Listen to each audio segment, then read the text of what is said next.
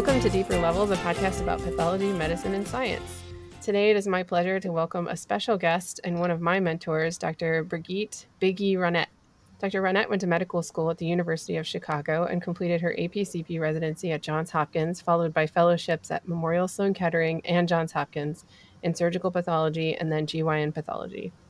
She is a professor of pathology at Johns Hopkins, as well as the co director of the Johns Hopkins Gynecological Pathology Consultation Service. She is widely published and edits textbooks and speaks nation and worldwide. And on a personal note, she is one of my teachers. I spent two years across the scope from her learning and listening, and I am so much the better for it. So, Dr. Ronnett is here as a part of a series I'm doing on GYN pathology, uh, talking to leaders in the field about how they chose this career and what the field looks like now. So, Dr. Ronnett, or I'll just continue on from here on calling you Biggie because that's what I call you. How are you? And thanks for joining me. Hey, Natalie. I'm doing great. I appreciate the invitation to participate in this. I'll just point out um, my name causes a lot of trouble, so maybe I should just address that up yeah. front here. So the, the official the official first name is Brigitta, which is the Ooh, German the yes. German the German version of Bridget, and um, the, Ger- the German nickname is Biggie right? Which wouldn't sound funny in German, but sounds right. a little funny in English. But uh, everyone calls me that, and I'm totally, you know, wedded to that name. It's my identity, so you're more than welcome to. And has that been for your entire life? People have been calling you Biggie even since you were a, a little kid. Yeah, in fact, okay. yeah. So so it so it is a German nickname. I don't know mm-hmm. how many how many Brigittas in Germany have the name Big the nickname Biggie, but mm-hmm. that's what my parents told me. You know, that was a nickname for mm-hmm. for Brigitta, and I had it since the beginning, and it just stuck. Um, it was a yeah. little traumatic when I was younger. I can imagine. So the problem was I was a little on the roly poly side as a child. Uh, so uh-huh. being called Biggie didn't help matters. Didn't help. Yeah. but uh, yeah. Yeah, not at all. Yeah. yeah. it's interesting because, you know, like we've talked about the sound of music is the only time I've, I've heard that name before. If anyone who knows you, that's just great. yeah. So can you tell us more about yourself aside from the biographical type stuff I've mentioned above? How did you come to work? Where did you come from a scientific family and why did you choose medicine in general?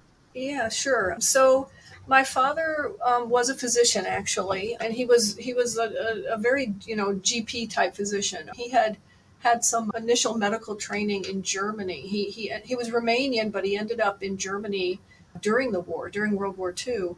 And mm. he, he met my mother in Germany and they got married at the end of the war. And he had studied medicine in Germany. They then decided to emigrate to the United States, came over around 1949, 1950 and uh, he had to redo some some training here in the U.S. because I don't think they they accepted everything that he had done in Germany. So he redid some training, ended up in the Chicago area because uh, I think it was the University of Illinois in Chicago that accepted him. And he had actually studied both, believe it or not, dentistry and medicine while in Germany. Um, because dentistry was shorter than medicine. He was trying to get a profession under his belt, so to speak, before he uh-huh. would come to the United States. So he actually uh-huh. studied both when he came to the US, he sort of redid some medical training. He still had his dental training. And he ended up actually got drafted into the American Army during the Korean War, went back to Germany and finished some some of the medical work.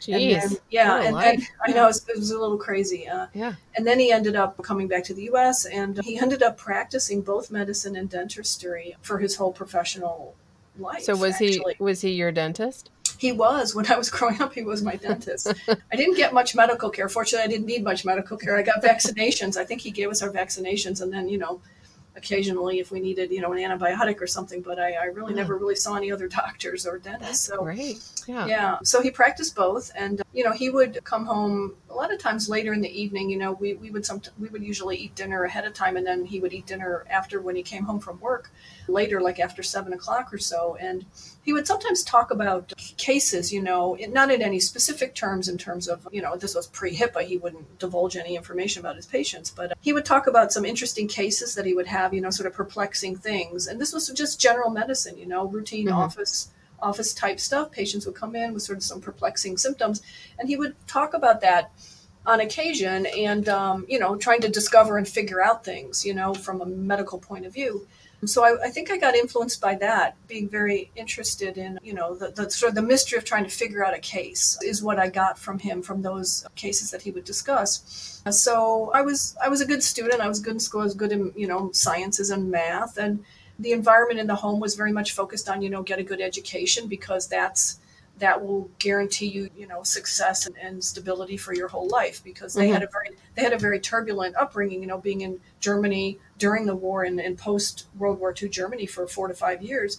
Mm-hmm. You know, things things were rough. And when they came to the US, I think my, my parents were very focused on, you know, give us a good education and that that's that's really the most important thing. Mm-hmm. So I did well in school. It was clear that I would, you know, go to college and then being influenced by him, I think. I, I also have an older sister who um, six years older, and she had already had been in college when I was still, you know, in I guess sixth grade. She went off to college, and then mm-hmm. and she ended up going going to medical school. But mostly, I was influenced by my father, I think, mm-hmm. and so I decided, you know, to study. I mean, studied chemistry in college, and you know, did all the pre med courses, and then went to medical school. And in medical school, I was sort of very unformed in terms of what I thought I might want to do and then as as sort of went through the you know the routines and the various rotations I realized being actually very much fundamentally an introverted person and mm-hmm. and you know back then when I was sort of less defined as a person and you know had less experiences and you know hadn't figured myself out in all kinds of ways I realized when I was doing rotations that I I felt sort of ignorant of a lot of things when you talk about how you go into in the clinic setting dealing with patients you know one-on-one you have all this book learning and you know traditional learning but really the, the foundation of knowledge for how to approach patients and deal with them and then you know having an introverted personality i just was not really comfortable with the, the, the clinical setting of, mm-hmm. of going into a room you know room especially as a you know third year medical student or actually yeah. maybe starting fourth year medical between 3rd mm-hmm. and fourth year I, just felt like i was so ignorant of a lot of things didn't know how to really think about problems and, and issues. I don't think that was really taught taught to you at that point because it was so early in the process that I just didn't wasn't comfortable with that. And then and so I decided to do a rotation in surgical pathology at the junction between the third year and the fourth year in medical school. The third year was all the required rotations, and then fourth year was all elective. So at that in between point when you could first take an elective, I decided to do a rotation in surgical pathology. And I think that might have been partially motivated by an experience I had on, I think one of the later required rotations I did was, was my OBGYN rotation. And mm-hmm. this is only in retrospect that I, that I really sort of realized this may have been a clue as to what I might be interested in and might, might eventually be good at.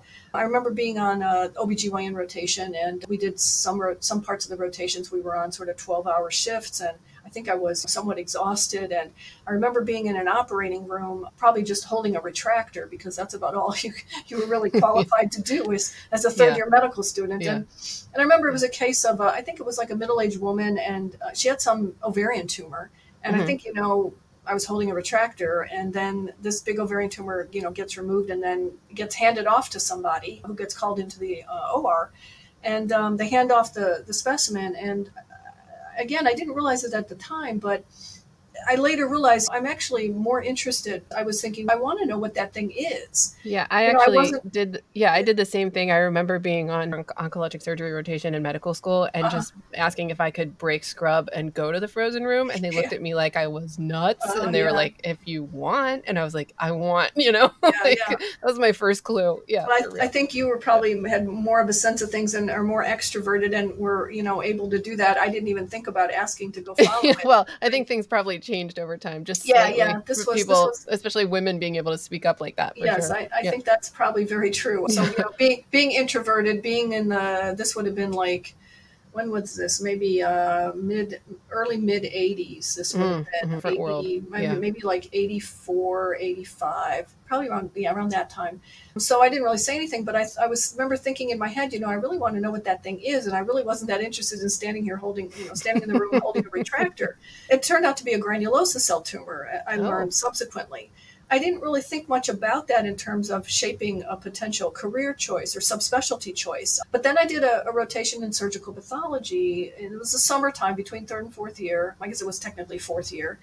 And, you know, this was at the University of Chicago, and I was in the department there, and I was, you know, observing things. And I think I was maybe even allowed to cut some basic things. And there were some very nice residents there and attendings. And, uh, I would sit in on sign outs and, you know, look at some slides. And I thought, you know, I think this is something I could really do. It just mm-hmm. seemed to um, grab me in a way, and I felt more comfortable with it mm-hmm. which I hadn't felt when they said, you know, here's a here's a chart and go in this room and now talk. Here's a live patient. human. Yeah, yeah, go figure out the right answer. yeah, exactly. And I just had no foundation to really d- deal with those kinds of situations, and and so I decided, you know, I think I'm going to pursue pathology. Mm-hmm. Interestingly, my brother-in-law, let's see, this would have been, you know, 85, maybe 1985. My brother-in-law was actually a pathologist here at Hopkins. He he and my sister met in medical school, and she was in medical school um, here at Hopkins, and they met.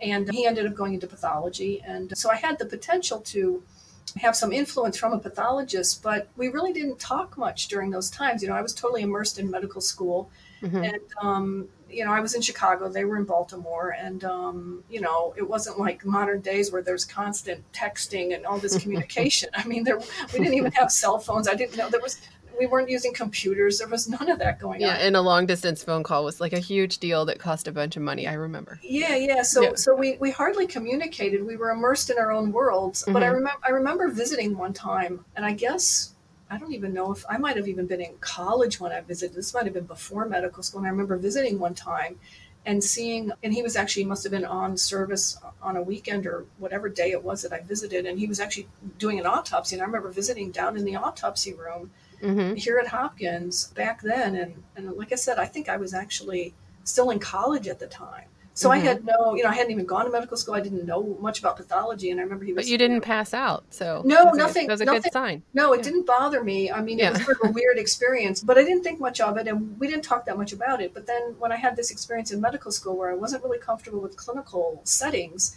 and seemed to like the you know want to know what was in some mass that came out of somebody mm-hmm. so i decided to go into pathology and i had applied to just a few programs for matching and i was fortunate enough to actually match at hopkins so i moved to baltimore and you know did my training here general AP first. The AP and CP were very separate in the program back then, and I did mm-hmm. like three years of AP and then ended up doing the the fellowships that you mentioned. Went to Memorial for a year, came back to mm-hmm. Hopkins to do the Surg Path Fellowship. Uh, you know, where you independently sign out, and then. Um, then so, was there a GYN pathology fellowship at Hopkins back then, or were you a Surg Path fellow? Yeah, so I was a Surg Path fellow, the the SP assistant job um, used to mm-hmm. be called chief resident. It was a combination of chief resident and surgical pathology sign out. Six months of signing out, you know, just like the SP assistants do right now. Mm-hmm, um, mm-hmm. But then we also signed out autopsies with residents, and we did mm. covered conferences and stuff. It was six months of one and six months of the other part.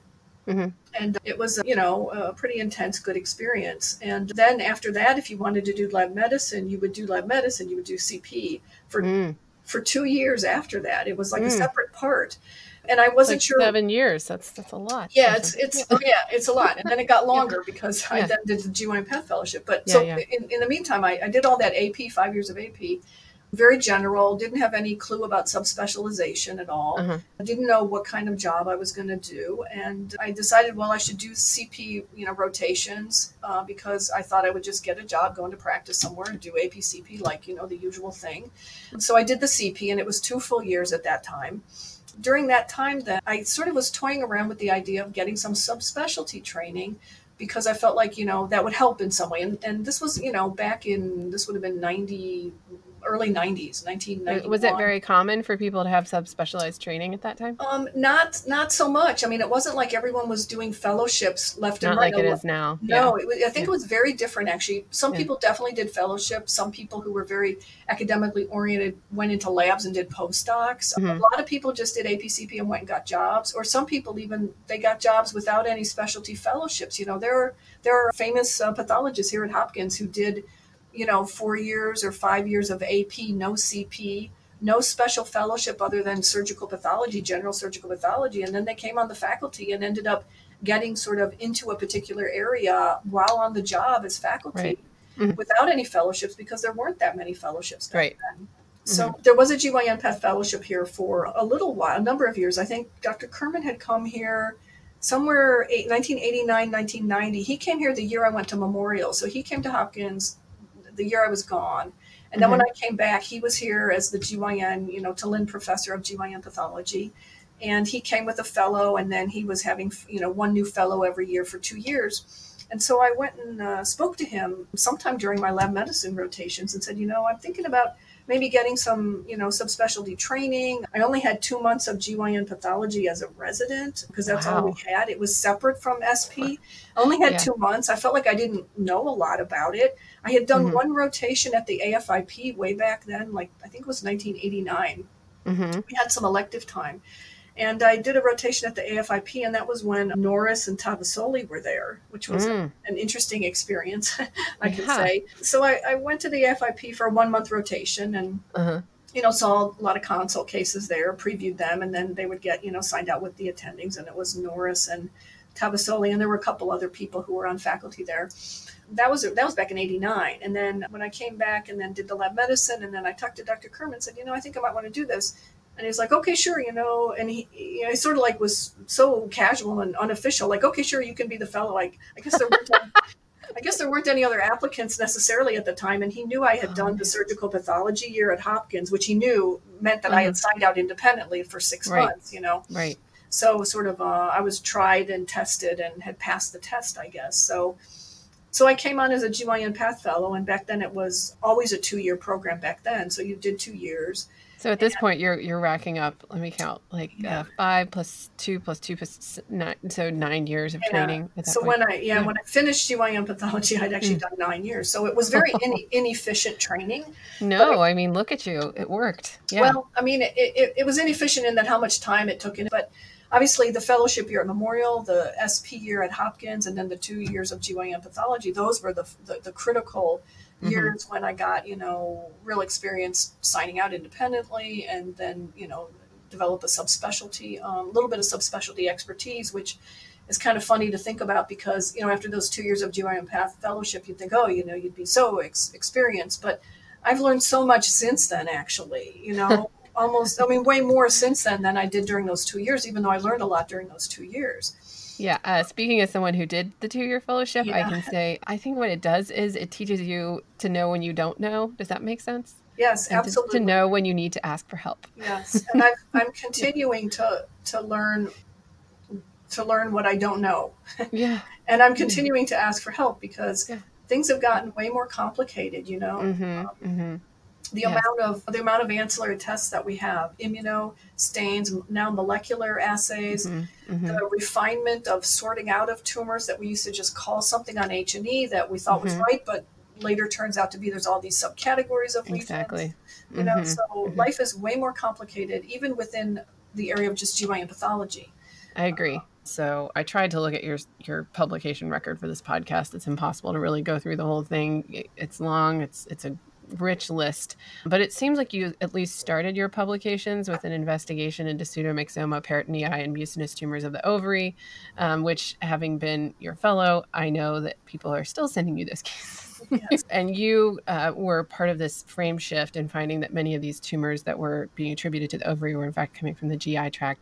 So, if you could rewind and tell me the story about how that came about, what was that process like, and how was it like getting started in research? Yeah, so up to that point, up to the time when I did the GYN Path Fellowship, I had very little experience with any kind of you know research activities. The the training um, was pretty intense. There wasn't a lot of time to do work and also, I have to say, I wasn't really being guided or mentored in any way that somebody was saying, oh, some ideas for projects, you know, what, what do you think about this? Or trying to, to really influence me to, to consider pursuing some stuff, you know, since I, I had no exposure to it really before. And that wasn't really happening.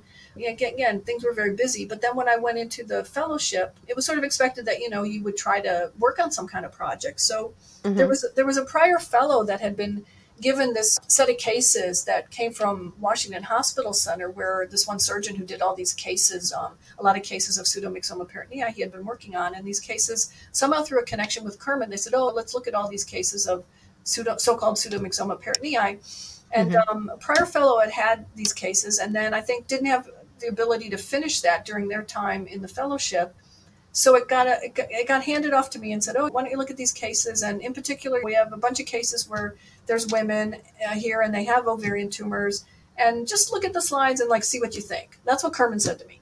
You know, I can I can hear the conversation. Yeah, very casual, very you know informal. So I got handed you know one of these little mm-hmm. you know cardboard trays with all these mm-hmm. little stacks of slides with little tickets keeping them mm-hmm. separated, and handed these cases. And uh, you know, said, "Well, just take a look at them." So I'm like, "Okay, I have really no idea what I'm really doing here, but I just I'll go look at them." Yeah, yes, thank you. looking at them, you know, and I and it was early in the fellowship. I didn't have I hadn't seen lots of ovarian mucinous tumors, but I had, you know, really good fundamental training between the two fellowships and, you know, all the other AP rotations. So, so just coming from the point of view of a generalist with really fundamental, extensive training in morphology, I started looking at these cases. And as I was going through them, I'm like, well, this doesn't really look like an ovarian tumor, you know? And, mm-hmm. and then look another case. I'm like, well, this doesn't really look, you know, it looks like it's metastatic in here. It looks like something, you know, it doesn't look right for the. What about it? Was it the infiltration pattern? Was it the cytologic features? Was it just all of that together? Yeah, you know, it was a combination of things. And, and in, in mm-hmm. fact, as I went through all the cases, I noticed a couple of things. Number one, so, a lot of things didn't look like they were really ovarian. And mm-hmm. there were sort of two major types of things I was seeing, to, to put mm-hmm. it in sort of simple terms. I was seeing these very uh, bland mucinous tumors, the, the, low grade mucinous tumors, as we've now, you know, come mm-hmm. to call them. Mm-hmm. And then I was seeing other things that looked carcinomatous, just mm-hmm. general pathology rules of morphology. And you say, these look bland, this undulating bland mucinous epithelium. And then there were these other ones that were obvious carcinomas. Mm-hmm, and so mm-hmm. I went through all these cases and, and started sort of grouping them, categorizing them, or, or, you know, splitting them off into groups.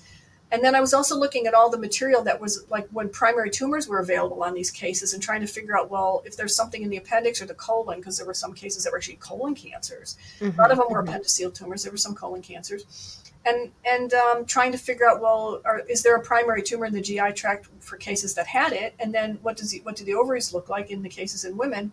And so I ended up sort of doing two two projects came out of that. One was looking at the ovarian tumors in women. Then I ended mm-hmm. up looking at all the cases, which included men and women, with all these potential GI tumors. Mm-hmm. And, and that was the second paper that came out. The first paper focused on pseudomyxoma peritonei in women and mm-hmm. said, you know, look, most of these tumors don't look like primary ovarian mucinous tumors. Uh, some mm-hmm. of them can have overlapping features, and we didn't even have immunos at that time that we were doing. A, you know, using mm-hmm. CK7, CK20 was just just barely getting started at that time, I think. So it was based on morphology. We decided that almost all the cases looked like they didn't belong in the ovary, didn't come from the ovary, and a couple we had called like equivocal. And even in the end, with immunos, those ended up getting resolved. So there was like nothing that I could blame on the ovary in the whole set. And then we and followed up so, and did did um, the cases mm-hmm. in everybody and decided, mm-hmm. you know, there were all these GI tumors that were giving rise to, mm-hmm. to the to the to the cases. So you didn't have the appendix on a lot of them, but even though that ended up being the origin of the tumor because they just didn't look at it at the time of surgery? No, a lot of them had an appendix actually. Mm-hmm. And so because the whole issue still even though people had an appendix with a tumor mm-hmm. in it, mm-hmm. the ovaries didn't look they looked like borderline mucinous tumors sort of. Mm-hmm. And so mm-hmm. people kept saying, well, they're independent synchronous tumors, you know, like uh, issues issues that apply to endometrium and, right. and you know ovary also they were mm-hmm. like, oh, they're synchronous independent tumors because neither one looks invasive. They both look low grade or benign or whatever. You know, sometimes the ovaries were even called cystadenomas, you know.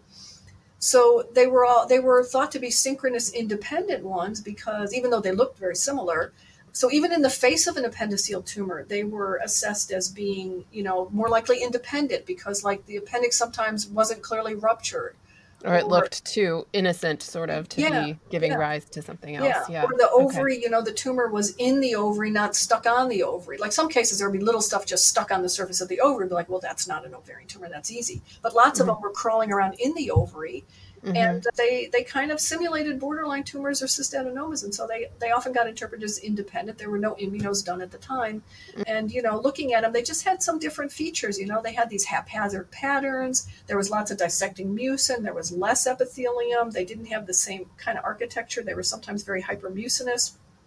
And and they just looked different from the conventional, you know, borderline atypical proliferative mucinous tumors. So Based on mm-hmm. morphology, we made an argument that they that they were probably um, coming from the appendix, and then we subsequently did an immuno study that showed evidence, and then we subsequently did a molecular study that showed mm-hmm. evidence supporting that.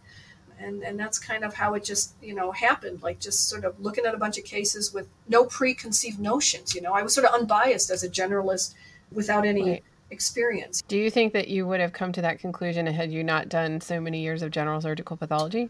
I think the morphologic skills to look at this, you know, the way I did and see the differences. I think, you know, any any good basic AP training would Mhm. have enabled you to probably start seeing these things. Mhm. But I had a, a lot of exposure with um, two, you know, fellowship years and Yeah. rigorous morphologic kind of basis, and I think that helped. You know, having having an eye for things, being good Mhm. at the morphology, I think Yeah. is, a, is a skill that I have, and and it enabled me to really look at these critically and say, based on sort of fundamental principles.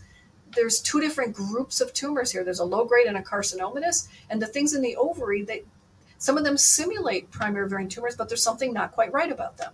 Well, it's interesting that it was handed to you as a can you take this over because I'm on my way out the door kind of thing, and then turned it into uh, much more. So that's amazing. So you have done a lot of work on cervical cancer and its precursors. Can you talk about your experiences working cervical pathology and what that's been like? Yeah, so I guess the one of the more interesting things I've been involved. Well, there's actually probably two things that are interesting interesting with regard to cervix. One Mhm. is one is I mean, there's a bit of a drudgery associated with this one thing, but it has to do with reading thousands of biopsies that are Mhm. part of the Merck HPV vaccine trial work. This has been going on. I got involved in that. I think it was around 2000. Could have been the end of 1999, but I think it was around 2000 where there was a pathology panel created to read all the biopsies that would be coming from this these trials, you know, to get an H- HPV vaccine. And it was because of the connection with Dr. Kurman and Mark Stoler was involved, Alex Ferenczy, and then another colleague, Mark Sherman, had been involved, but he had been at Hopkins um, and then had left. And I think he had other commitments where, where he was at the NIH. And then he was not involved anymore in reading that. And they recruited me to be the fourth pathologist to be involved in reading all these cervical biopsies for the HPV vaccine trial. So it started around 2000. And uh, really, we had no idea how, how much this there would be and how long it would go on. But I'm actually still reading biopsies from those trials during the initial phases, you know, between 2000 and maybe it was 2006, I think, when the first version got approved, we, we read thousands of biopsies. And then since then, obviously, it's, it's gone on for a number of years because there was the first version and then the Mhm. second version, and then there's all this follow up on all the trials. So there were times when I was reading, you know, every two weeks, I was reading 200 to 400 slides of Oh. cervical biopsies during the peak of this.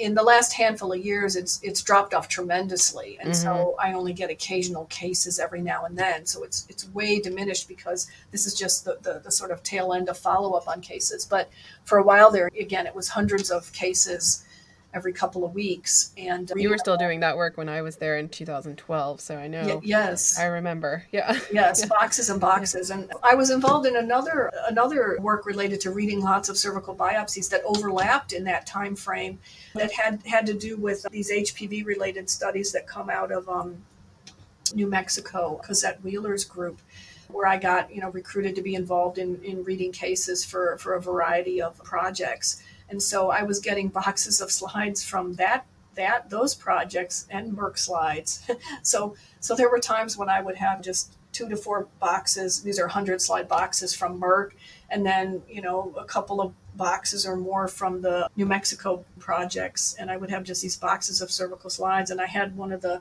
a single headed microscope that I had hauled home um, during some of this time. And I would, Yeah, I was going to say, and a day job, not to Yes, mention. yes, yes.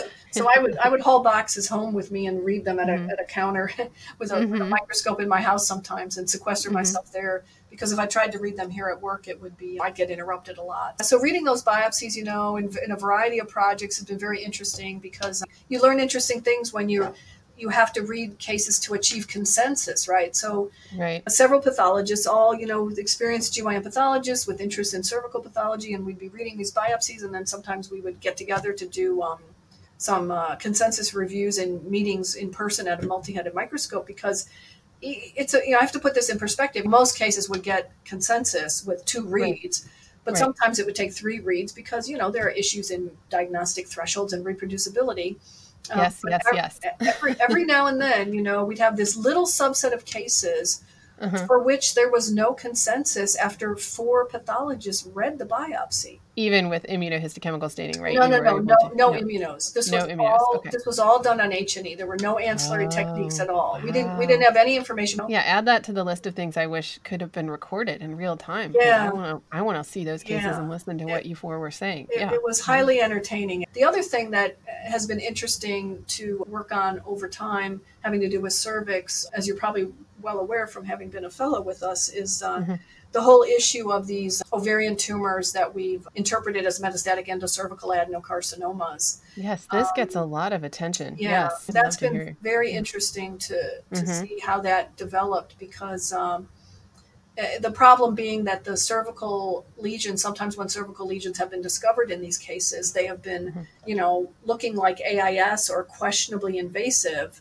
Mhm. And yet here you're trying to say that an an ovarian tumor is a metastasis from this thing in the cervix that you can barely recognize as invasive, you know? Mhm. So there Mhm. was a lot of uh, skepticism on that issue. It started with one case that I had encountered when I was on the faculty, but early on. I think it was around 2000. Um, and uh, this ovarian tumor that had come out as a consult case to us. And it just struck me as a little funny. It had borderline type growth pattern, but it kind of reminded me um, when I was looking at cytologic features in the case, it reminded me of some endocervical adenocarcinomas that I had been looking at at the same time for another project. Mm. And I was so struck by it that I said, gosh, you know, this is really funny looking. And the architecture is not clearly invasive at all, but there's these certain cytologic features, and it just looks like these endocervical adenocarcinomas. And somebody had done some immunostains. I think the original pathologist had done some immunostains. And um, back then, we weren't even yet let using P16. We didn't have it in our lab, but someone had done hormone receptors and, and you know, ERPR on the case, and it was totally negative. And I Hmm. thought, you know, that's actually characteristic of endocervical adenocarcinoma of HPV Right. related type. They classically have no ERPR. They can And it have. would be kind of unusual in a really, Low you know, gland forming Yeah. ovarian tumor. Yes, Yeah, yes, because it looked yeah. kind of endometrioid, but it had some Mhm. subtle mucinous features, and but more endome- kind of endometrioid like. Mhm. And I thought, well, this is really odd, you know. So then we decided to pursue it some, and, and decided to do HPV in situ hybridization because at that time we actually didn't have a P16 in our lab. So Mhm. So we did that, and uh, lo and behold, the reaction looked like it was positive. You know, it was a DNA in situ hybridization that we had back then, Yeah. and there was dot-like reactivity. And I remember showing the case to Dr. Kurman. He had been away, and then he came back, and I said, you know, I'm really, I'm really thinking this could be, you know, a static endocervical adeno. He, he thought it looked borderline like, and I had a hard Mhm. time convincing him. And he goes, Mhm. well, you know, does she have any cervical disease? And I said, well, not that we know of. He said, well, that would be so unusual. And so we raised the question with the contributor and said, you know, maybe, you know, there's this potential reactivity for HPV. Maybe her cervix should be evaluated. She had no known cervical disease. Mhm. And she actually presented, this had presented as a virilizing mass during pregnancy. Oh, for heaven's sake. Yeah, and it was a large unilateral ovarian tumor. And so we told them to investigate. They did a, a LEEP or a cone of the cervix. She had this this plaque-like AIS lesion, and Oh. architecturally looked like AIS, but I think it might have been subtly invasive because it actually went up into the lower uterine segment a little bit and had some like Mhm. little focal cribriform growth. But it was really, you know, most people would have probably called it just extensive AIS. I think Mhm. it might have been subtle invasion, and that case got us started. In that we Mhm. wrote it up as a case report with the the contributing, I think it was gyne- gynecologic oncologist wanted to write it up, so we wrote it Mhm. up. And then you know, ca- consult cases come in over time, and slowly you start seeing more things like this. And then we ended up putting a, a series together of maybe ten cases where some of them had an endocervical lesion and then an ovarian tumor. And again, like the story with the appendix and the ovary and the pseudomyxoma cases, there would be an endocervical lesion and there'd be an ovarian lesion, but the ovarian tumor would look borderline like and not be obviously Right. metastatic, not even obviously carcinomatous. Mhm. And then the question was, is this an independent tumor? And this is the same story all over again, trying to, you know, work them up in some way and showing that, you know, by some technique, immuno or HPV in situ, that these are not ovarian tumors, independent ovarian tumors of mucinous or endometrioid type. They're actually coming from the cervix, even if the cervix is not clearly invasive and has an AIS like pattern. We collected a bunch of cases, like I said, did one series, and then I kept collecting them. We kept encountering things. And, you know, occasionally it would be presenting as an ovarian mass with no known cervical lesion. Sometimes there'd be a cervical lesion that was questionably invasive or couldn't be recognized invasive.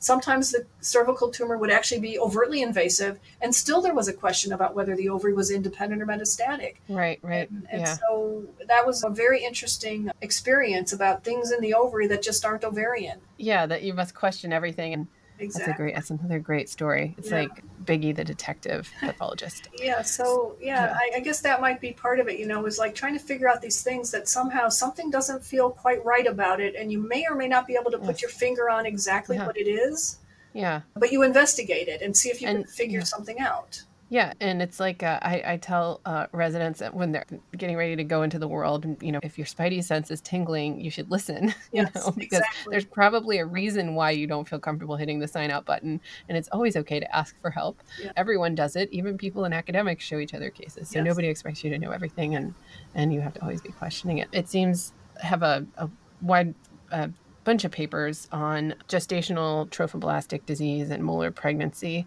And do you want to talk a little bit about how that came to be, how, how you started becoming interested in that? Yeah, sure, I can do that. So I guess the initial encounter happened again it was it was very early on in my time on the faculty it was shortly after being a fellow in fact it might have been just i think i think it was the first year in Mhm. as a faculty member because i had a my colleague with whom a, a co-fellow of mine who was a year behind me had a case where so she would have been a fellow a second year fellow and then i must have been first year on faculty and uh, there was one case that was you know products of conception specimen that was I guess somewhat funny looking, and I think it got shown around. I, I, I hadn't seen the case, but I think it got shown around and got interpreted as a as a partial hydatidiform mole. And then I think the, there was no information provided with the case. It just came with you know pathology sheet saying products of conception. Mm-hmm. And then I think it looked funny, and it got shown, it got interpreted as a partial hydatidiform mole, and signed out. And then the clinician called and was, you know, complaining about the diagnosis because they had information. I guess probably they had a karyotype and said it was a trisomy. There was a trisomy, and they just sent the tissue because you know tissue comes to pathology. But they didn't write any of that anywhere, and we didn't have all these electronic, you know, access to all these electronic records readily. And if you didn't write it on the pathology sheet, you wouldn't know. And, and there was a trisomy. I think it was a trisomy 18. And you know, they said it can't be a partial mole because it's a trisomy 18. Mm-hmm. And so there was another faculty member who was uh, interested, was like the PEDS path person. So she had, uh, you know, interest in pediatric pathology and some occasional, uh, some other techniques that were available. And that got me to sort of learn about the fact that funny looking villi can simulate a partial mole, but there might be a trisomy or some other genetic aberration. And there could be overlap between trisomies and partial moles or misinterpretation potentially. I think she had she had some experience or exposure to that and had pointed that out. And we had hardly any ancillary techniques for dealing with POC specimens at that time. And we certainly didn't have we didn't have P57, we didn't have Mhm. We never did fl- any kind of flow or you know ploidy Mhm. analysis to get at Mhm. that. So it was all morphology, and it was whatever you know any expert person said is kind of what you went by. Right. So then a couple years later, a there was a visiting fellow from Singapore, and this idea came up about you know looking at cases where they were questionably partial mole versus funny looking villi, non-molar. And the PEDS path person, I think, had the ability to do some kind of DNA by image analysis. And so there was a project that got done where we looked at these cases that were partial mole versus funny looking villi, where we maybe knew there was trisomy, and did some Mhm. kind of a consensus review, you know, three pathologists versus individual pathologists, and diagnosis by consensus and diagnosis looking at DNA content, whether they were triploid or not, without Mm. any specifics about what kind of triploidy. This was the late 90s, so we didn't have the genotyping available. We didn't have, you know, a lot of these techniques. So um, we did a little project on that and, and, and showed that, you know, by morphology, deciding whether something was non-molar, funny-looking villi, maybe trisomy versus partial mole, was almost like tossing a coin. Mm. And if you looked at DNA content or even did a consensus review, consensus got much better. But and then looking at the DNA content, and if you said triploidy equals partial mole, which we know is not always 100% true, but in a funny looking villi, villi case, triploidy is highly incriminating for partial mole. So that was the first project that, that came out that got me, you know, aware of these problems with morphology, diagnostic reproducibility with hydatidiform moles. That was late 90s. And then, you know, many years went by and uh, people were talking about P57 some. We didn't have it here.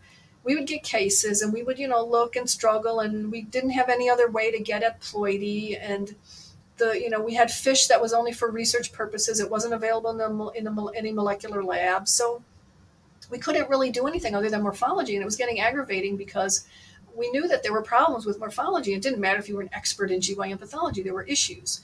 So right. I talked with some people in the molecular lab, and then one of my colleagues here as well, a connection with the immuno lab. And we decided we should try and work on getting some ancillary testing that could deal with the mole issue. And so the mole issue, yeah, the yeah, mole issue, yeah, it's so, just there all the time, yeah, mm-hmm. yeah. So um, here in here in our you know clinical GYN pathology side, my colleague you know Russell Vang got the immunolab involved in validating P57, you know, taking cases and validating it. And then at that time, um, in the molecular lab, my colleague Kathy Murphy was there, mm-hmm. and we took, you know, this existing assay. She worked worked on it to get it refined for interpretation purposes for dealing with moles, basically identity testing, microsatellite mm-hmm. analysis, and, and, adapting it to molar specimens because you're looking mm-hmm. at two different individuals. You know, you're looking at villus tissue of the fetus and decidual tissue of the mother and, and trying to figure out the genetics, which you can very right. specifically do. Right. So, so we sort of take a bunch of cases, validated all that testing because of a desire to make a better diagnosis and, and you know acknowledge that you know even GYN experts would be making diagnosis on morphology, which was not always right. Right, and and all of the outcome data and all of the, you know, textbooks and everything still mostly is based on those studies, right? Not the ones with genotyping. Uh, yeah, so yeah, certainly yeah. the traditional literature, you know, while yeah. while many cases are likely correctly classified, the more classic right. the morphology, there there are contaminants in there, right? There's going to be yeah. cases that just were a little muddy. Yeah, yes, exactly. yes, yes. Yeah. There are some imperfections, and so some of that data has imperfections, and so I think moving forward, now that we've been doing this for more than ten years, anything you you say about any molar cases and their risk for GTD or any subsequent um, tumors that might arise, I think you have to analyze them genetically and prove what they really are to yes. be able to say what's happening subsequently in those cases. So again, it was a desire to, you know, make really the best possible diagnoses with ancillary techniques that was involved in the mole thing. And similar things apply to, to the other cases too, you know, using immuno in the pseudomyxoma cases and then molecular, using immunos and in situ hybridization for the endocervical adenos, and then using these other techniques, P57 genotyping for the moles to really make the best possible diagnosis and realize that you have to take the morphology in conjunction with these tests and yeah. weigh all the data and then figure out what the what really the best and hopefully truthful answer is. Yeah, and also I think it's important two things that you're saying is collaboration. You were reaching out to non pathologists, immunohistochemical lab staff, the scientists who do that, also the molecular folks. Certainly at a place like Hopkins, you can find people like that, which is so important, but also reaching out for new techniques and not just the like microscope, you know, and realizing that those kinds of things can be done in conjunction is so important. And, and also realizing that sometimes you have to be the one to go do that and that people will not always approach you. I think it's important to hear from someone who's so successful like you to hear that you were going out and you were doing instigating all these things so yeah so good lessons. so yeah you make very good points there because yeah. this clearly uh, you know has been a team effort the, I mean, the mole workup was totally a team effort. It required, yeah. you know, two different laboratories, you know, multiple people with different kinds of expertise.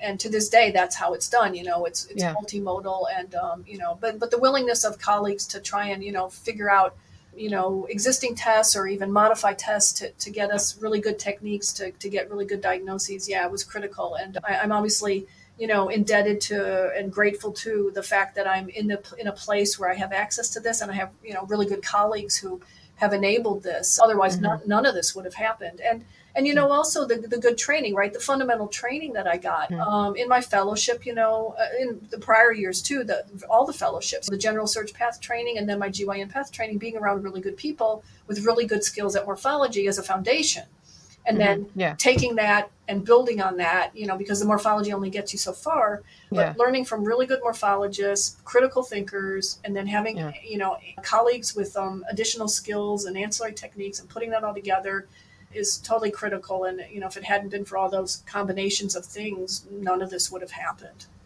Yeah, and and knowing you, your desire to I, I don't want to say be right because that sounds so um, simplistic, and it's it, your desire to get the best answer is paramount, and the idea that you would look at the available methods and say this isn't enough. I want i want to do better is it's an important thing not only in being a scientist but also in being a physician and wanting to do the best thing for your patients. So yeah. it's lovely. Now i'm going to shift slightly and talk about being an editor of a textbook which i am biased but blaustein's pathology of the female genital tract is actually on my desk right now. It's my reference book. No matter how many times i read it i always find something new for those of us who have never edited a textbook, can you talk a bit about what that process involves and what you like about it and what you could live without? I can try to do that a little bit. So, I was given obviously this opportunity because of where I am and having worked mm-hmm. with Dr. Kurman, right. who, who, edited for many years and is obviously quite an amazing editor. We had, you know, it sort of went through a transition phase where my colleague, Dr. Lora Hedrick Ellenson, who used to be here, with whom I trained here actually um, before she uh-huh. went went to Cornell, and now she's at Memorial actually. But we, she and I had the opportunity to get involved in this as a kind of a potentially like you know handing off the baton transitional process from Kurman mm-hmm. being the sole editor to getting you know multiple people involved because we knew eventually he would retire mm-hmm. and then you know the future of the textbook would lie in the hands of those who in- inherited that opportunity mm-hmm. so the previous edition was done with three editors and then the most recent edition that obviously just came out in the last half year or so i guess or a little a little earlier end of maybe september 2019 i think is the official date mm-hmm. where the three of us were involved in editing. I think, you know, having experienced even doing just a portion of the editing as part of a team, it's a daunting task. Mm-hmm. And I don't think I would be able to do it by myself. You know, I think, I mean, for, you know, it's a, you know, it's a, it's a big comprehensive textbook. I mean, you know, it would be doable, but I'm not sure I'd be able to given trying to, you know, sign out consult cases. Have a day job, right? Yeah, right. And, and, you know, yeah. and not be working all the time. I right. think it'd be a daunting task. Obviously, many people do it and they're quite successful at it. But for me personally, I'm not sure I could really handle it by myself. And I think again, this team approach mm-hmm. and getting feedback from colleagues and different perspectives different levels of experience. Is just so so valuable for for framing things um, and guiding you in, in how you do something. And issues uh, issues that might come up bouncing off um, ideas off of your colleagues as you're doing a project like this i think is really valuable. So i think the team approach really the the the bulk of the work though it lies with the authors, right? You have you put this in perspective. The authors who write the chapters, it's an enormous amount of work, even just one right. chapter, you know, because there's right. so much information. There's all these entities, all these references, all these things you have to synthesize, digest, and, filter, and, and, carve down so every chapter isn't the length of a book. Exactly, right? yeah. exactly. Yeah. So, so the yeah. authors, you know, deserve really so much of the credit because that that work is tremendous and, you know, so all these chapters, you know, written by all these people, all these contributors, just absolutely excellent work. And then it's, you know, much easier, I think, to edit something than to create it, mm-hmm. clearly. I mean, editing has its own challenges depending on how you're trying to, the style of something or how you're trying to blend things or whatever, or form consistencies from chapter to chapter. But the, that, that part, that, that wasn't really that difficult because the contributions were so excellent so that's the, the first thing is you know you get really good people to be your contributors. They do this fantastic work. And then you know editing is te- you know it's tedious and you have to have uh, patience i guess for it. I just i picture it as a lot of almost like team management or like sort of corralling of people, ideas, deadlines, you know, making sure things fit together. It's almost like being part of the corporate world or something. Where, yeah, there, there is some, as- yeah, I think you're right. Yeah. There is some aspect of that because, you know, you are trying to manage people who have different ways of working, different timelines. Mm-hmm. Some mm-hmm. people do things very quickly. Some people, they're, they're, they're, they tend to be slower to do things. They, they mm-hmm. generate a great product, but it can take them a long time to do it um, mm-hmm. Mm-hmm. just because of the way they work. You know, everyone works differently but editing and, and dealing with uh, language issues that might get introduced, style issues, just little errors that might get into the system. Those are these little things that you have to pay attention to. That's sort of the tedious part, making sure everything is turning out right, organized the right way, that figures are in the right places and legends are correct and all these kinds of things. There's a lot, lot of, lot of vigilance that goes into it.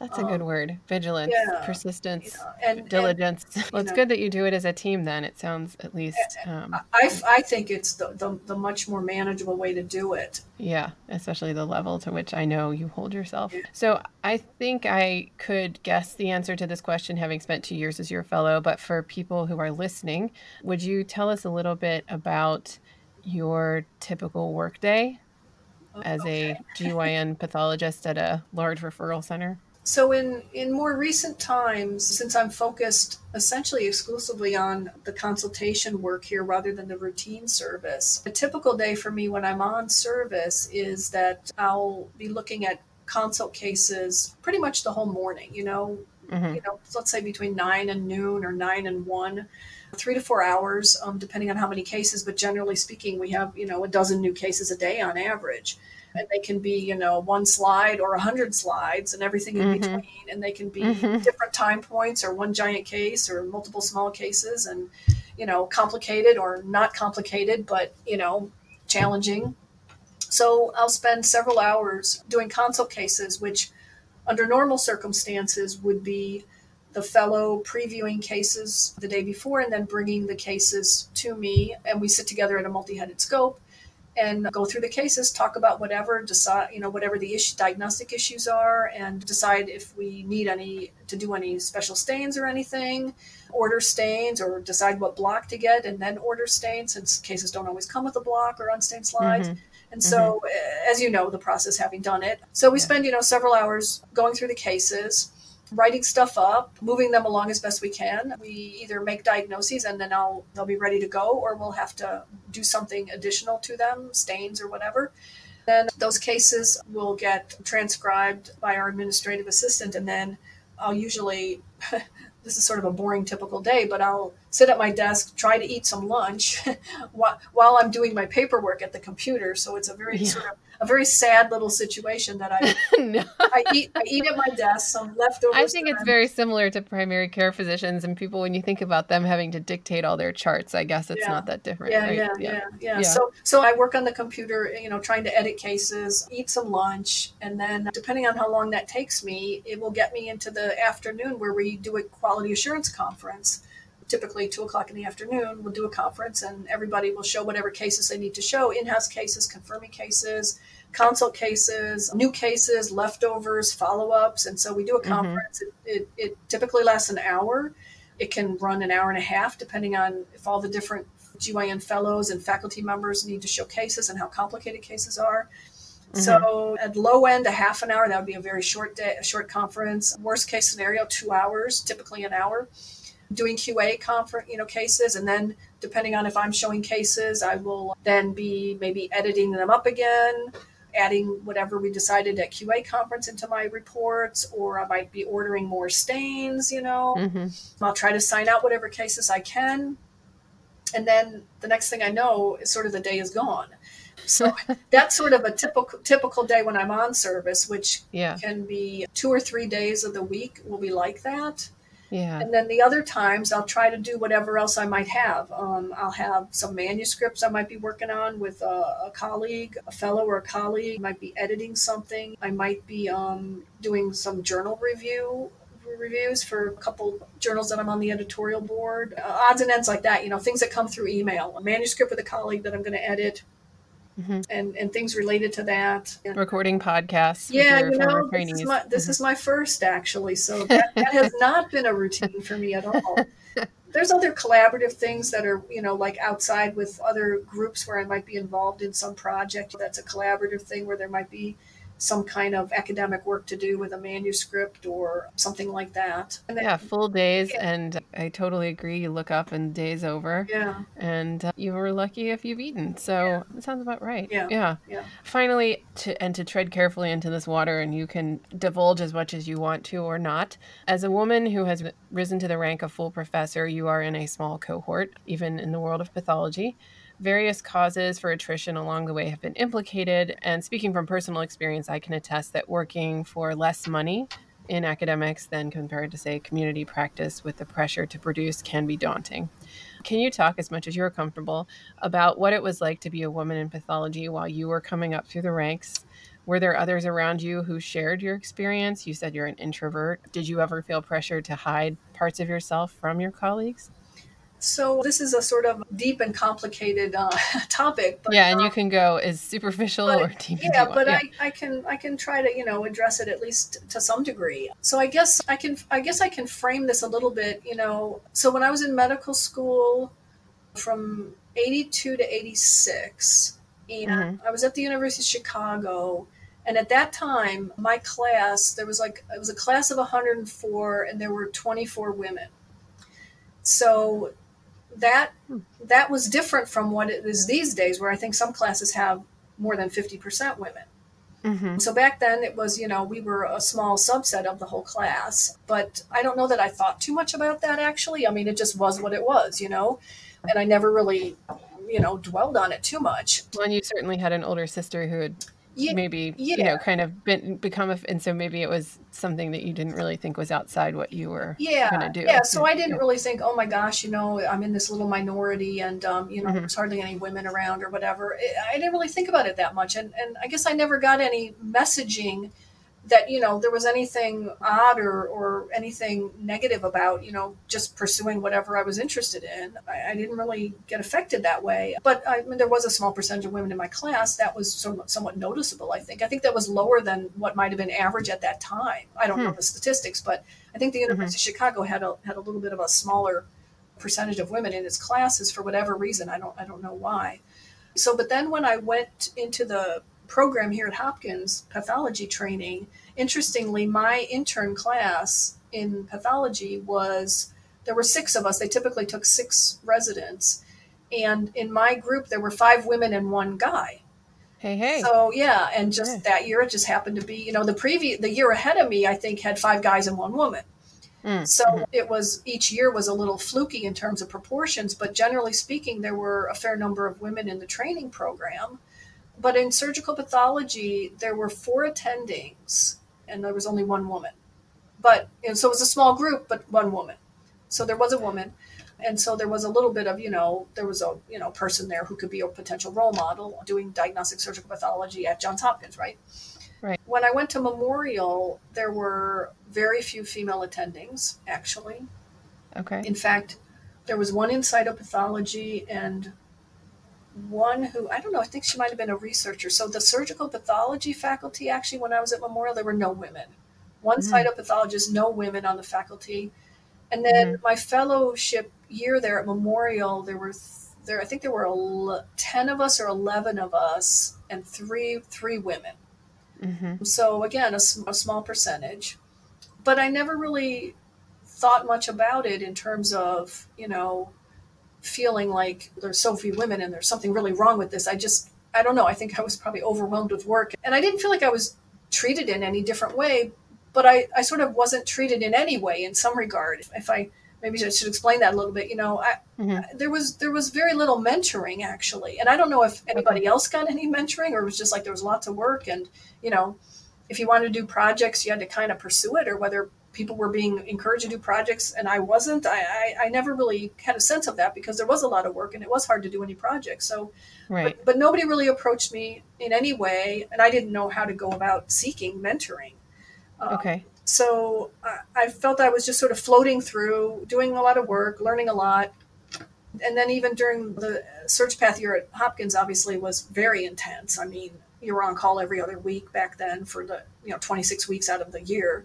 You signed out every day for six months surgical cases and it was very intense and, and so i didn't really get mentored either then. And you know was readily accepted into the fellowship when had a good experience in the fellowship um, there were some other female faculty in the in the division at that. By the time I became a, a, fellow, there were two women that were had a laboratory and clinical duties on the faculty in GYN Path. So I think there was uh, exposure to, to women who were successful academically because I two of my they were they were they had been in training with me. I had uh, one one had been training with me the same year and one was two years ahead of me and they had gone through the program and then ended up doing postdocs in molecular work and then had been recruited by Dr. Kurman into the laboratory. Um, that was Lora Hedrick Ellenson and Kathy Cho.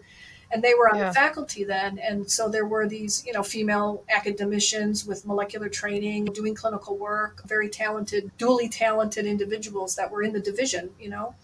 So there yeah. was exposure to, to female scientists and you know diagnosticians there in as a, when I was a fellow, and they were obviously former trainees and colleagues of mine. So so that's a good example. It's kind of like having your big sister too, you know. Yeah. like yeah. Since then, though, they both ended up going, you know, to other places, mm-hmm. and then I I ended up being the only uh, female faculty member in our GYN Path division. It's an issue that's pr- trying to get addressed, and you know, it would be nice if we had know more female faculty in, in our division, sure.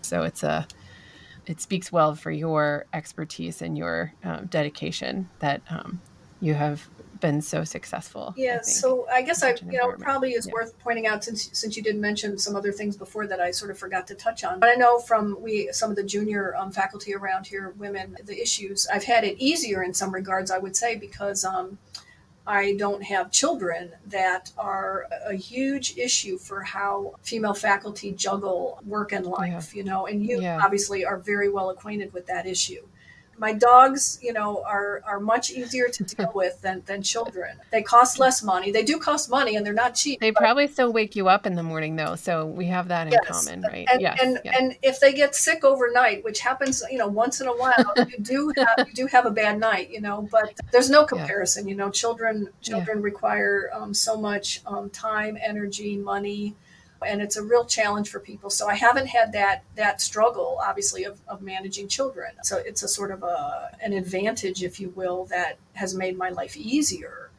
if you want to you know describe it that way well it certainly gives you more control over your own schedule yeah. and it's just it's just a challenging time to be a parent i think yeah, um, clearly that's it's yeah. challenging under normal circumstances clearly yeah and so yeah. this has just you know magnified everything to such an Hasn't extreme it? that i yeah. think i think some of the younger women are actually um, feeling a lot of stress are very worried because it's such a challenge right to yeah, to deal with this this crazy time, time. I, I, described for you my normal day and what i meant what i meant to include there is that you know now with this pandemic situation obviously we're not doing our sign outs at a directly at a multi-headed or double-headed scope. We're doing everything, yes. you know, virtually by Zoom.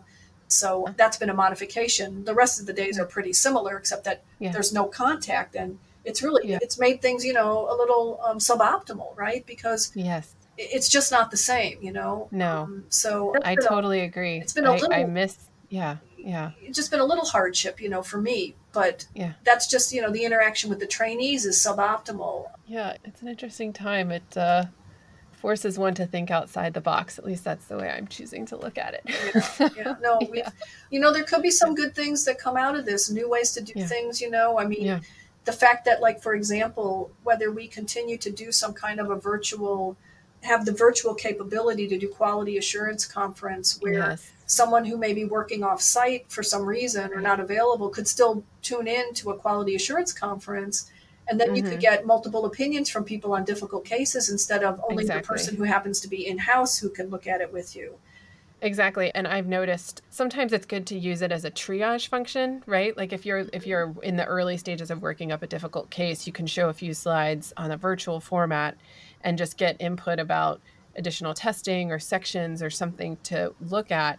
And then if that person says, I'd really like to look at it under my microscope, say they're going to be in later in the week, then you could already have gone through the four steps that you need to do before they want to look at it at their own microscope, you know? So I think it's exactly. just being more plastic in, in terms of our brain waves because I love glass slides and I love consensus conference. But I think, like you said, if anything good comes of this, it'll be that there's more flexibility, there's more diversity of opinions, also promoting digital learning and figuring out innovative ways to teach trainees pathology, like figuring out how to do virtual things. I think I think it just took any trends that were happening and just like shoved them forward a decade, whether or not we wanted to or not. Yes. But we're figuring it out, aren't we? Yes, and we're making. I think it's interesting that we may have some positive things coming out of this, even though a mm. lot of it is very depressing. You know, it's very depressing. Yeah, it is. But we have to. Yeah I mean, I don't want to be Pollyanna over here, but trying to figure out something um, positive to say yes. is a good thing. Yes, I agree. I agree because there's been yeah. a lot of sad news in the last there, few months, you know.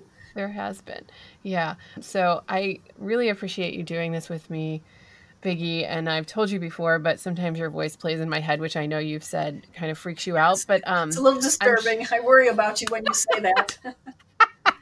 well, if I'm crazy, then we're all crazy. But I mean it in a good way, in the sense that when I tell trainees to listen to the voice in your head, where it's it's asking you like, "Are you sure?" or something like that, your attention to detail. Anyone who's ever trained with you will say that your attention to detail and your dedication to getting the right answer and the best answer for your patient is paramount. And the documents you write up about using evidence to support your diagnoses and the macros we used at Johns Hopkins taught me to teach in pattern recognition. And it was just such a lovely experience to be your trainee. So I really appreciate you doing this. And I've been gluing together multiple shows to release my GYN pathology podcast, but this one I think is going to stand alone. It's going to be the Biggie show. Uh-oh. You're just going to have your own show. Uh-oh. And if Kurman and uh, Dr. Vang ever get around uh, to it, you all can all have your own shows. Yeah, but for well, now, that, that sounds, you're the one. That sounds yeah. uh, interesting. Yeah. So I, I, truly am still fundamentally an introvert. So it makes me a little yeah. nervous to be like having done this thing and this thing might be out there. Um, just you know, not, not, I'm, a, I'm very much behind the scenes kind of person, as you as you probably you know can tell. Yeah, but now everyone will get to know what it's like to hear hear you talk about your experiences, and I think that's good. So I think it's all, all clean, G rated. Um, Every G rated, but, uh, exactly. But I'll say, you know, I appreciate that you feel like whatever happened over the microscope during your training was valuable. Because hmm. I, since I don't have kids and my dogs just refuse to listen to me when I talk about pathology things. read your Merck slides. They, they just don't sure. want to. Yeah. They don't want to have anything to do with it. I mean, they've you know seen some PowerPoint presentations, and they're in some PowerPoint presentations. Actually. I know. As anybody who's seen any of my lectures knows, I try to work my dogs in there because it's entertainment uh-huh. for me but yeah. the dogs don't listen to me so i have to you know i view you you guys meaning all the former and current and future trainees as as kind of like children for me and in that whatever i might be able to impart to you um, from my experiences you want to give whatever wisdoms pearls of information um, approaches you want to pass that on to your children all things about how to practice GYN pathology to the to you guys as trainees and that's sort of one of my motivations, you know, is that I try to impart things across the microscope that you don't get out of a textbook. You know, as, as wonderful as the textbook might be, it yeah. does not teach you how to do the job. Yeah, um, and how to do it well. It's, yeah, it, it's. Yeah. I, have told people it's like an apprenticeship. You know, the fellowship is yes. like an apprenticeship, and you're learning how to do it. And you won't get those things out of textbooks, and you won't get them out of articles, and and no, no, no other way than across the scope hearing the person's th- thought process and seeing how they look at the slides i think is yeah. is what i try to impart because that's what i learned from people who taught me you know you see someone who's doing it well and you try to figure out what they're doing and do that too yeah. Just, so anything yeah. good i can impart to you as an approach that helps in your practice that's valuable that sort of gives me pleasure to see people adopting things that they find helpful and helping them do a good job yeah, well, that's a great way to end it. I, I really appreciate you doing this with me, Biggie. Thank you. It's been great fun. Thanks so much. Yeah, thanks.